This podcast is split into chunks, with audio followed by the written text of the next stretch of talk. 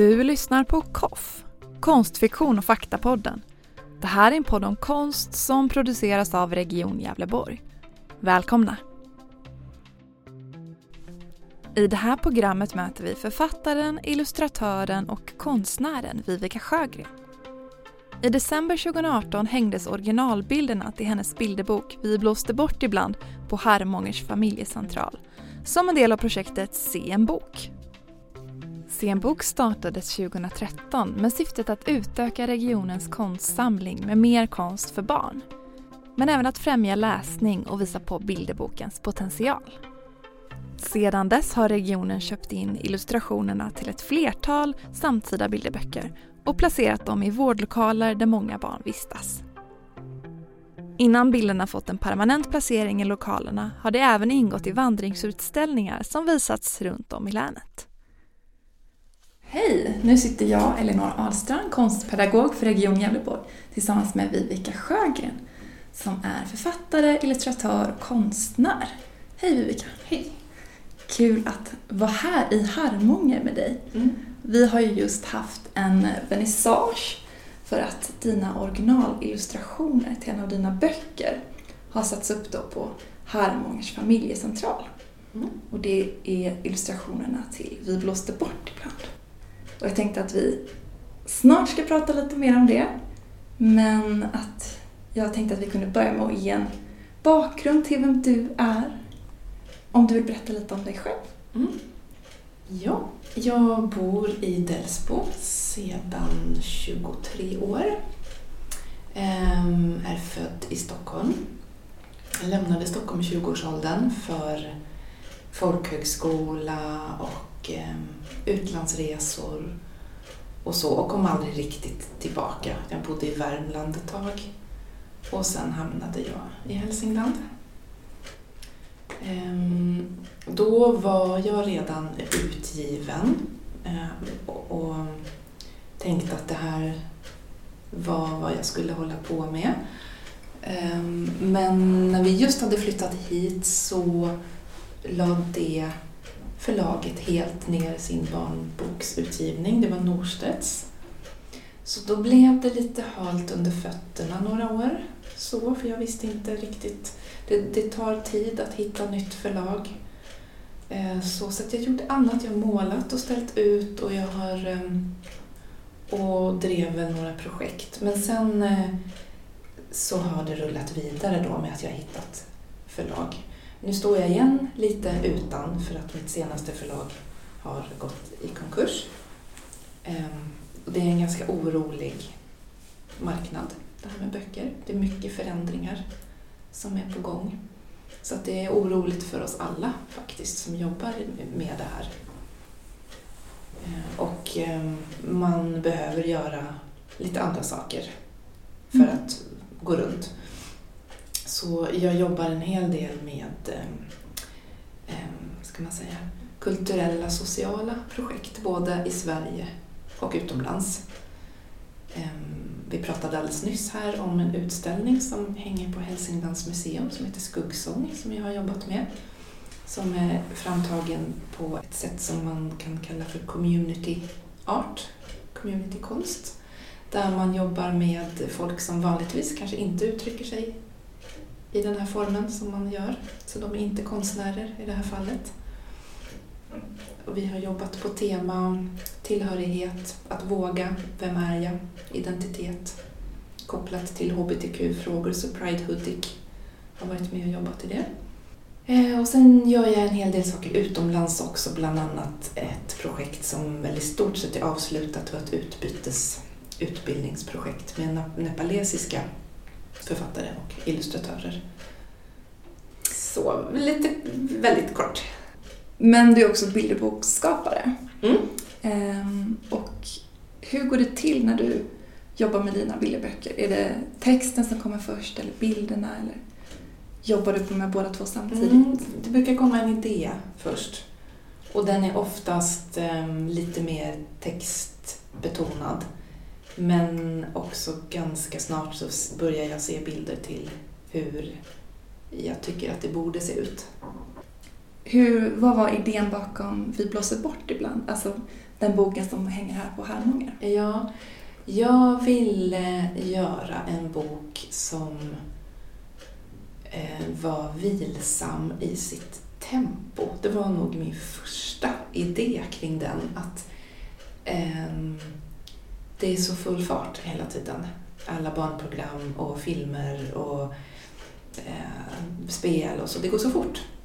Så jag ville göra något långsamt. Mm.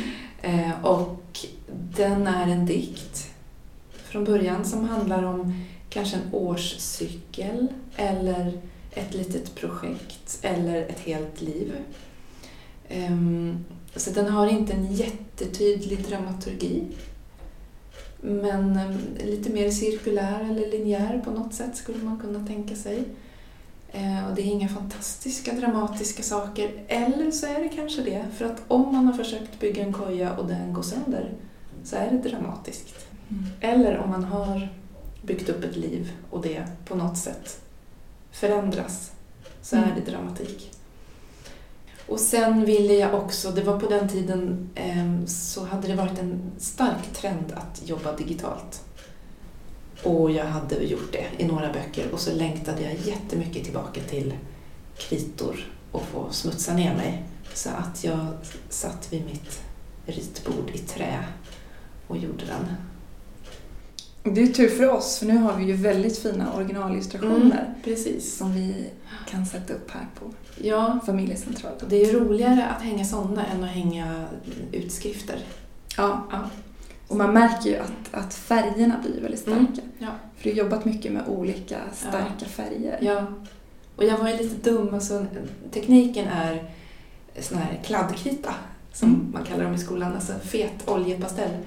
Som jag sen löste upp med en, en slags lösningsmedel och jag köpte doftfritt sånt för att jag tänkte att då blir jag ju inte yr. Men det är ju ändå, det är ju ändå ett lösningsmedel. Så att jag blev lite snurrig av att jobba med den här boken. Jag fick ta pauser och gå ut och andas. Mm. Det är sådana smällar man får ta. ja, men det är ju kul att veta när man tittar på bilderna. Mm. Den är ju ganska minimalistisk kan man tycka, eller säga att den har alltså ganska kort text och um, ganska vilsamma bilder och man återkommer jämt till det här trädet. Mm. Är det någonting som du ville ha med när du gjorde den? Mm. Och det har ju mm, att göra med det här tempot som jag ville ha och trädet ligger ju hela tiden genom hela boken centrerat i diket. Jag gör små signa, vad heter det, symboler i luften här. Alltså citattecken, diket som vi kallar det för, där boken binds. Där går det ju bra att lägga ett träd, annars så ska man ju tänka på att inte lägga saker där för det kan bli väldigt fult när man sätter ihop boken. Det kan bli misspass. Ha aldrig ett ansikte i diket. Men ett träd funkar bra för att stammen möter stammen. Och jag tyckte det var fint att bygga boken på det sättet. Jag hade tänkt från början att den skulle vara ännu högre så att det blev ännu mer en trädkänsla, men det var en teknisk lösning, lite svårt att få till. Och sen är den ju minimalistisk då för att det är en dikt eh, och för att jag var ute efter ett annat grepp, att man skulle bara kunna gå in och, och vara i bilden och inte behöva ta till sig en berättelse så tydligt som man ofta annars gör. Jag tycker det är fint också att trädet är nästan också en karaktär i boken som mm. tänker på alla löv du ska mm. få mm. besjälas. Mm. Så är det ju med träd, de har känslor. Det vet vi ju så vetenskapligt. Eh, att de ger signaler så, men det är inte det jag har tänkt på. Det är mer kärleken mellan människa och natur, mellan barn och träd. Som jag vet själv hur jag kunde. Jag hade mitt eget äppelträd och det blir ju liksom en kontakt det kan bli en vän.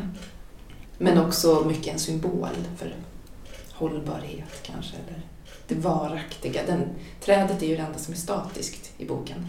Och samtidigt så händer det saker med trädet. Så att, Just det. Ja. Jag tänker också att det här minimalistiska öppnar upp också för mycket olika tolkningar och mm. mycket olika känslor man kan lägga i mm. de olika scenerna. Mm. Hur känns det nu då att se dina originalillustrationer på en familjecentral? Ja, men det är fint. Det, det var, den har ju hängt på några ställen. Och jag har varit med och jobbat kring boken. Vi har haft eh, dans och berättarstund. Och, så det har varit roligt att följa också den här. Den har ju fått vandra runt först. Och nu var det fint att se att den är hängd på sånt här barnvänligt vis. Så att det är barnen som ser den på sin nivå och vuxna får böja sig ner. Det var ju väldigt fint. Och den hänger i ett fint rum och jag tycker att um, färgen i, på golvet också på något sätt plockades upp här och var, så det var väldigt fint. Mm. Det är ett grönt golv också. Ja. Kan man tänka bli nästan någon slags gräs ja, ja, precis. Ja. mm. Vad håller du på med nu? Nu håller jag på med en lång dystopisk ungdomsbok, okay. visade det sig. På den tid som jag hinner eh, ta mig friheten att jobba med den. Det är lite svårt ibland det här att få pusslet att gå ihop med ekonomi och tid.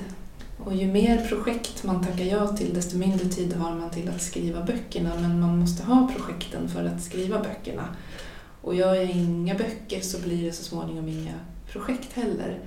Så man får klamra sig fast lite. Och, men nu så har jag lite tid till den här boken så det är spännande att se vad den tänker bli. Jag vet inte riktigt. Det är en helt annan sak än vad jag skrivit förut. Ja, men då ska det bli spännande att se vad som kommer då i framtiden. Mm. Och då får jag önska dig lycka till och tack så mycket för din tid och de här fina illustrationerna. Tack själva och tack för ett jättefint projekt som ehm, är så läsfrämjande i sin enkelhet. kom jag på här medan jag satt och tänkte.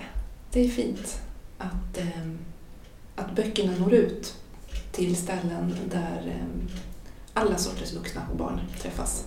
Det är viktigt. Du har lyssnat på KOFF, konstfiktion och faktapodden. För fler poddavsnitt besök vår sida på Soundcloud eller ladda ner appen med samma namn.